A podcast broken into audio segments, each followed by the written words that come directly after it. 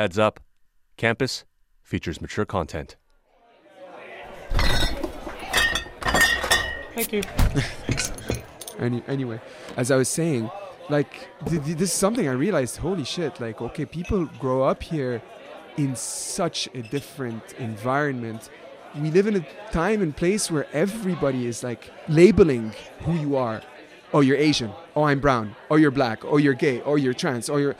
Stop with the labels already. We're labels are getting more and, and they're more getting precise so like um, precise. Oh, micro labels. sorry, you're you're trans. What kind? What kind of tr- exactly what? Everybody has this like urge to like identify as something. It's it's, it's But like in, in another way, we can't obviously can't help but understand this desire to have an identity. yes, of But course. but but the, the one thing that is important to realize why we find it extremely over the top these days is that I mean it's also a cultural difference. I mean we really come from like a collectivist culture versus individualistic cultures here, and this idea that every person is unique is not something we grew up with at all. And like it's Oh, such a different world, you know.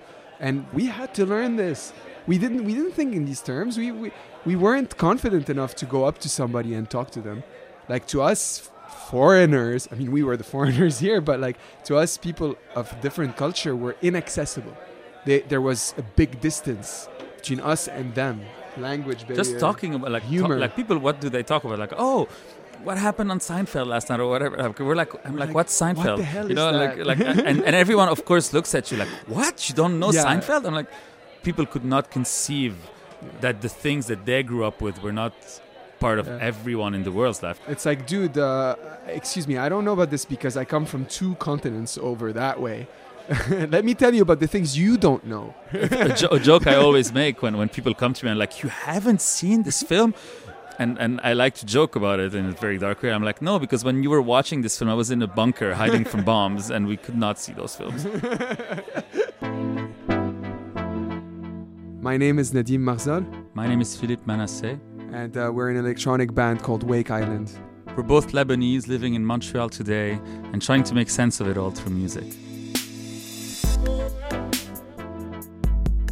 Hey, I'm Albert. Welcome to campus. This is that place and time in our lives where everything changes.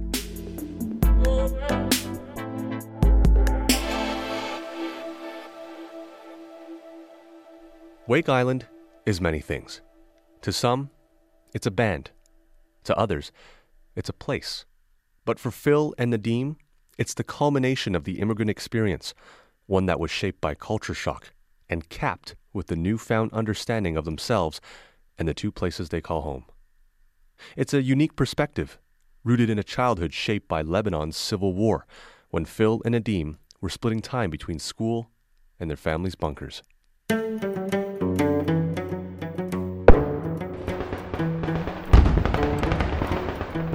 For a lot of my childhood, there were times where bombs and, and rifles being shot and danger pretty much for, for civilians to be outside. And for sure, I remember being in a bunker, which was pretty much the basement of our building. It's like the storage room.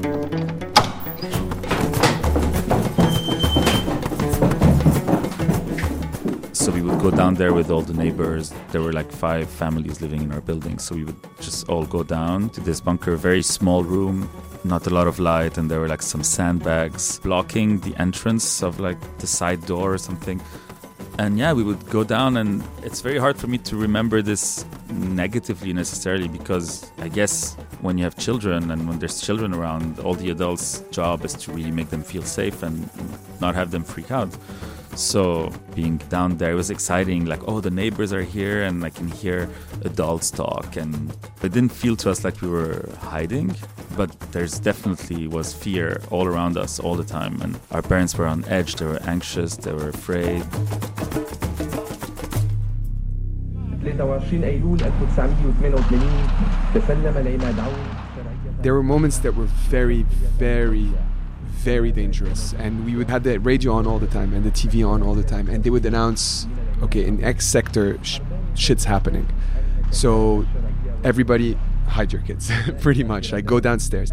So in these moments, um, it's like it's really not recommended to leave and be in any place where you can be exposed uh, to uh, to like gunshots. There's a lot of gunshots. I think bombs and rockets. So you'd never know where, where these things can land. And I mean, for us, we didn't we didn't have the sense of responsibility, but we saw that how stressful it was to our parents to go upstairs during these moments. It's as if the government and the TV said, "Don't do it," and then but people had to do it because they needed toilet paper or they needed like uh, food. And those moments were like, "Oh shit, we're doing it. We're going up. Okay, let's all like do it. Like it's an adventure. It's like a rush. It's like a bungee jumping. You know, it's even though it's something so stupid, you're just going to your flat upstairs to grab something and come back down. There was this thrill that you might be in the middle of gunshots that are randomly firing in the neighborhood. So imagine it's like a very insecure time. People would just flare up their guns for an evening, and then the next day, chill. Life goes on, and then flares up again, and you gotta hide. And so, yeah, it's very similar to what Phil was saying. These were pleasant times in a way because I got to hang out with my neighbors. We'd play cards. We'd like it's like camping, eat canned food, canned milk, and stuff like that, and not go to school. And you know, it was that was cool. But at the same time, we knew that we were there because it was things were very dangerous. We grew up with that sense and feeling of fear and anxiety and being something normal. Like this is normal. This is life. This is not abnormal and it definitely shaped who we are for sure like dealing with this For kids growing up in the midst of a brutal civil war, even that sense of normal reached a breaking point. The fighting in Beirut became so intense, their parents made the choice to leave. Phil's family ended up in France, and Nadim spent three years in Canada. When the fighting cooled down, they moved back to Beirut, and both of them struggled to fit in and make friends. It took years, but Nadim eventually started hitting his stride in high school, just as the war was truly coming to an end and Lebanon was breaking out of its own shell.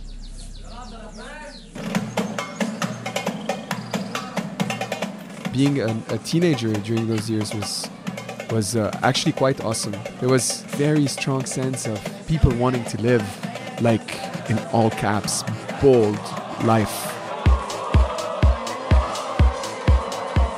People wanted to live, man. They were like in bunkers for literally 25 years. It's as if like you open the door and now they just want to live we could see that our parents and older generations who had gone through the whole thing, how they were living, going to the beach, uh, beach houses. Uh, I mean, people who couldn't afford stuff would get in huge debt just to live because they're like, hey man, I just went through hell, so I just want to live.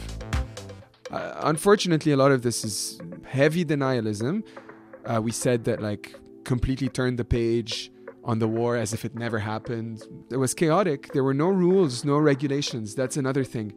We saw how in Beirut, like total streets, like huge avenues would just one bar would pop open and then 10 bars and then the whole street like over flooding with bars that all comes from the huge, strong urge and desire to live out loud, very bold, very party heavy. So it was a, an interesting time growing up. All these things were happening. I was trying to figure out like who I was, what I was doing, what I wanted to do. I had this obsession. I was obsessed with music. Picked up the guitar, started playing with people in school and stuff like that. It was really, really great. And um, I was literally jumping from one style and believing in it a lot to like another style. Like I was into, say, pop rock stuff. Then I'm like, no, no, no, no, that's garbage. Uh, metal is awesome. And be like, oh, this is so good.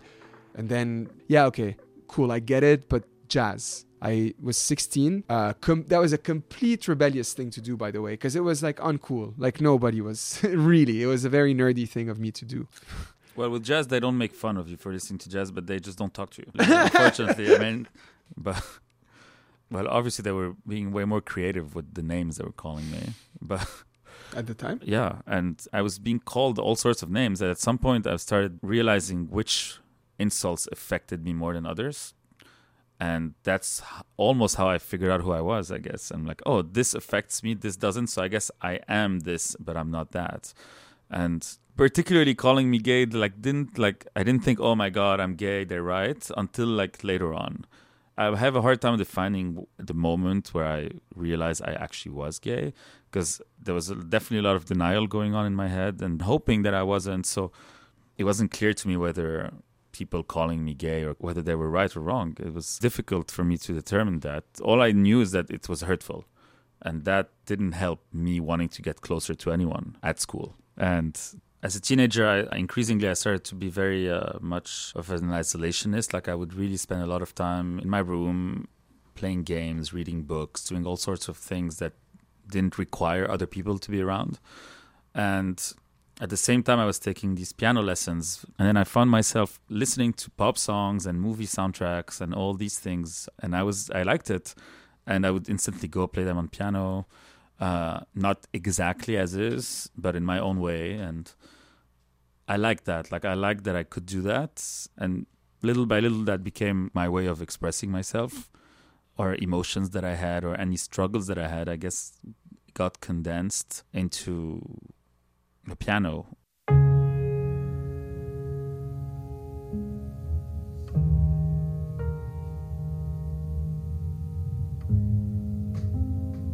And while Nadim was like going out and partying as a teenager, I was in my bedroom playing sad tunes on the piano. And that was my pretty much my only way of telling people how I felt. And always ended up being very melancholic type of playing and very sadish type of vibe. Uh, I guess that's the way I express myself. And one thing I know, I remember, is that it gave me a big thrill to have people listen. When I gave people the opportunity to eavesdrop on me and and feeling something, you know, like I wanted them to feel something, and at the same time, I guess I wanted them to know how I felt. So I guess that's how the piano became a major part of my life, where it became this way I had to just express myself.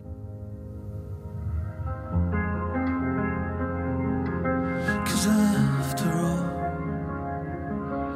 really not as bad as we think. This mess we're in. All need to do is open up. All need to do is talk about it. It was hard for Phil to explore who he really was Everything around him railed against what he was feeling inside. So the piano became his safe place, the only outlet he had to be himself.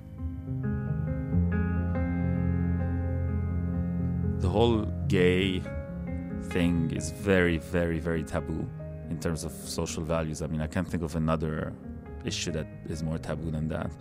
And so, in, in a way, Lebanese society is very weirdly liberal but added to this is a big religious type of undercurrent that doesn't allow you to like kind of say it out loud first of all and also like there's a part of everyone even tolerant people that are actually disgusted by the idea of someone being gay just because that's what you know and that's what you were told uh, whether by your parents or your church or your friends or whatever so for sure in my head it was wrong i could not be gay i could not be it's so dangerous for me to think that. I'm like, I can't deal, like, I didn't have any emotional abilities to deal with any of that.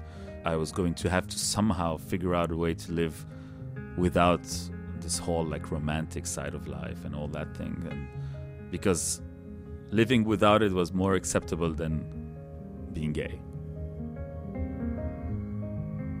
In his last year of high school, Phil began making plans to leave Beirut and find a university outside of Lebanon a place where he might be able to finally be himself.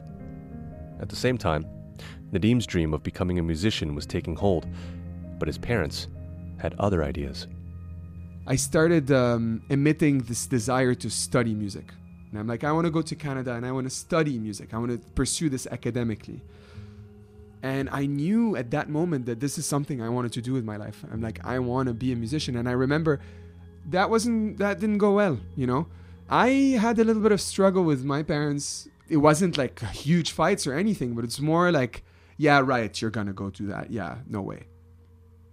And I got admitted like pretty last minute, I think, into sciences, and I'm like, well, well, I guess that's my ticket out of here. You know, I'll go, I'll go do that. It's fine. I did it in school. I could continue doing biology, like in Montreal. I guess at least it'll bring me to a place where there's more opportunities to be a musician to make music? There was this instinct that I knew that there was nothing for me in Lebanon in terms of what I wanted to achieve with my life, whether professionally or personally. Uh, like I felt like I would be imprisoned in a way in in in certain molds that I didn't want to be in, and in my head activated and it's like, okay, it's time to leave. And why, how, where, I didn't care. So I applied to business school at McGill and I got in.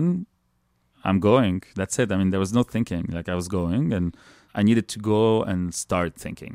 That's what I needed. I needed to like leave and be on my own and, and be my own person and figure things out.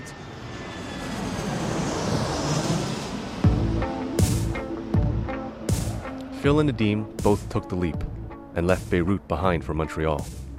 To their parents, they were starting a new journey that would eventually land them a respectable career. For Nadim, though, studying biology was just the guise to pursue his real dream music. And for Phil, an economics major, things were a little more complicated. He was pursuing a safe place to find himself. But they both had a massive obstacle to overcome first culture shock.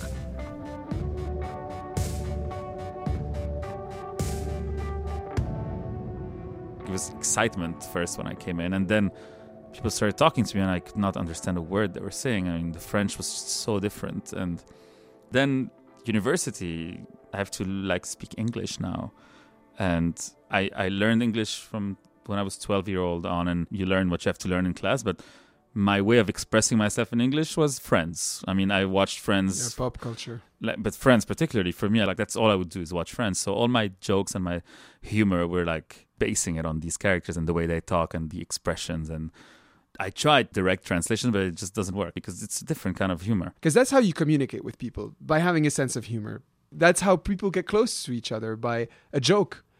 We had to learn this we didn't we didn't think in these terms. We, we we weren't confident enough to go up to somebody and talk to them. Like to us foreigners, I mean we were the foreigners here, but like to us people of different culture were inaccessible. There was a big distance between us and them. Language barrier. Just talking about like humor. Talk, like people, what do they talk about? Like, oh, what happened on Seinfeld last night or whatever. We're like, I'm like, like, what's Seinfeld? what the hell you know, is like, like, and, and everyone of course looks at you like, what? You don't know Yeah. Seinfeld? I'm like, no, I don't know Seinfeld. What is Seinfeld? It's like everyone was very demeaning in a way that like, oh, you don't know this, you don't know that. How could you not know this? It's like, dude, uh, excuse me, I don't know about this because I come from two continents over that way. Let me tell you about the things you don't know. a, jo- a joke I always make when, when people come to me and like, you haven't seen this film? And and I like to joke about it in a very dark way. I'm like, no, because when you were watching this film, I was in a bunker hiding from bombs, and we could not see those films. Yeah. My personal feeling coming from a complete other place, getting here, and the first thing you see is that you have water, electricity. These are things that are taken for granted. Where where we come from, these things, there's no power every day. Like it cuts. Okay, people have learned to deal with this and be happy and continue their social life. Uh, here, if you have a power out for like three hours, it's dramatic. People get like, "Oh my god, where's my internet? Oh my god, where's my connection to the world? I have a, I have to submit my thing at six. Dude, whoa, whoa, you're alive and breathing. It's fine. You know what? The internet's not working. Why don't you go downstairs to your neighbor and talk about it and have like a good hour or two? Hang out with this person who lives like literally you can hear them have sex at night, man. Like these people you've never said hi to. Like, come on. That's another thing that was a huge shock. Neighbors, where I come from, oh, dude, yeah. we like know the neighbors like so well, you know. Well, we spend time in bunkers with our yeah, neighbors, and, so and we here know them. and here like we especially Somewhere in the middle of all that culture shock, Phil and Nadim met each other. They were actually neighbors, living in the same high rise building in downtown Montreal. They found solace in the fact that they were both going through the same struggle to adapt. So they started hanging out, and they started trying to make sense of it all through music. But you stay on A and then you play the riff. Yeah.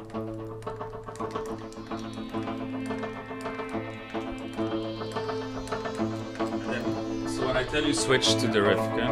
Let's see if it works. Okay, next. One, two, one, two, three,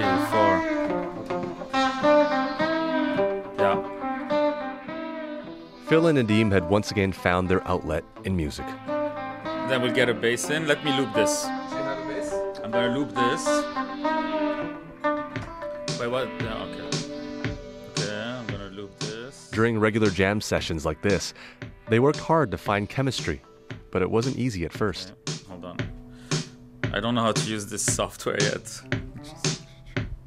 I don't know uh, if I like this, so I'm just gonna go down. While these two outsiders were struggling to find their place in Canada, their music followed a similar path. In the beginning, there was excitement, but then confusion. And they found out pretty quickly that they still had a lot to learn. this culture shock is is precisely what was making our music very complex because we had on one hand the cultural baggage we were bringing in on the other hand we were trying to get used to a culture here so somehow this translated into a musical exchange that was of like really really messy. The music really felt like like life at that moment. And i feel like that was very very good to have music as a medium to let out the frustrations that came from all these cultural shocks and, and, and from the inadequacy like we, we felt like we didn't belong at all. And it's not like we felt like we belonged in lebanon but here was like we don't belong and we don't have a family and our friends are not here and it's another language and it's like everything is hard and we don't have a family You never know what you never told. So let me tell you what I think about the world today.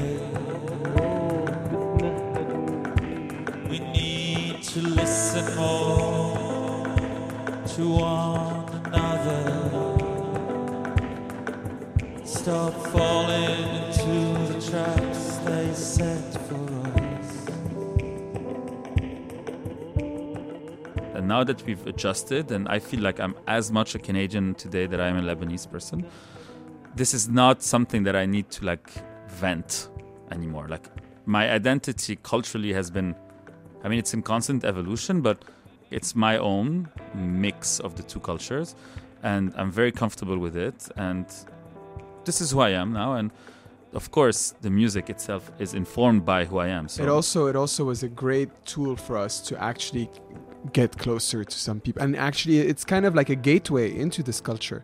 It really is what brought us in, what took us in to that culture, and we made very very good friendships with people we toured with. When they say music is a universal language, I mean it's true in the end. You know, like a beat is a beat, whether it's from the Middle East or whether it's from here. So it's definitely something that helped us integrate into society. What was once a platform for Phil and Nadim to vent their frustrations with Canadian culture was now the link they needed to connect with it. Music had become that common ground, a way for Phil and Nadim to finally find a sense of community, a sense of belonging. And in the end, the experience was so profound. After graduation, they both chose to put aside their degrees and dedicate their lives to making music. I lived a lot of my life feeling like I was like constrained or jailed by expectations and any types of norms in society and I didn't want to add another jail to my life and so I knew that I was going to be a musician. It was just like no second guessing. Of course my parents asked me to second guess it out of principle. They're like are you sure?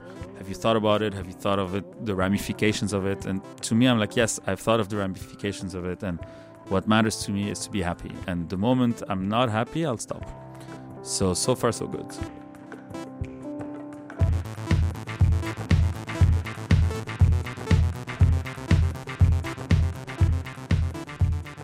So I spent like a decade focusing on molecular and cell biology, and I had so many possibilities to pursue that as a, as a career.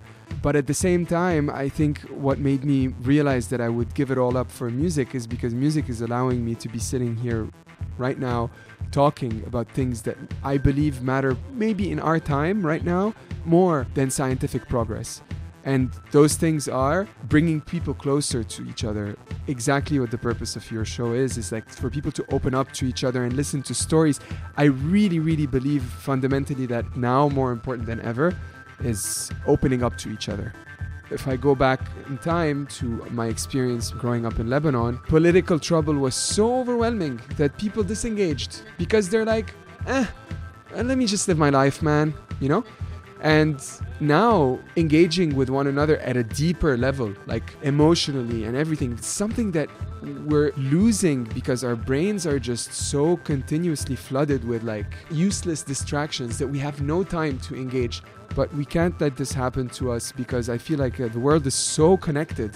And being artists and making music, we are betting on the fact that everything we're talking about is something that everybody knows and feels. I mean, it's funny because we went through a point to choose a band name, and I was one day like looking at Google Maps, and I spotted an island, literally a real island in the middle of the Pacific Ocean, that's very equidistant between North America and Asia.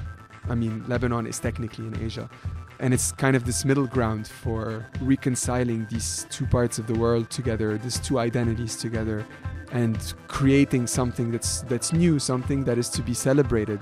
I mean, the logical way between the two continents where we were from, normally we, you would be looking at the Atlantic Ocean, so where Montreal and Lebanon, there's a more direct line there.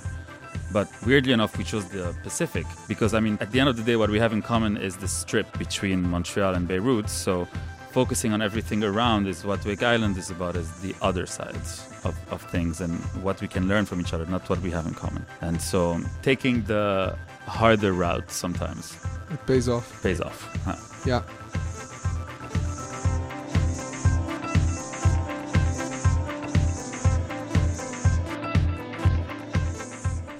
This episode of Campus features music by Wake Island.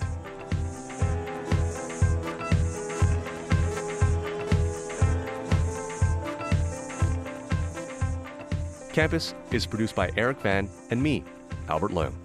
The senior producer is Sean Brocklehurst. If you want to hear more life changing stories on campus, download our podcast on iTunes and SoundCloud. Give us a shout on Facebook, Twitter, and Instagram at Campus CBC. You can also get in touch by emailing us, campus at cbc.ca. Thanks for listening.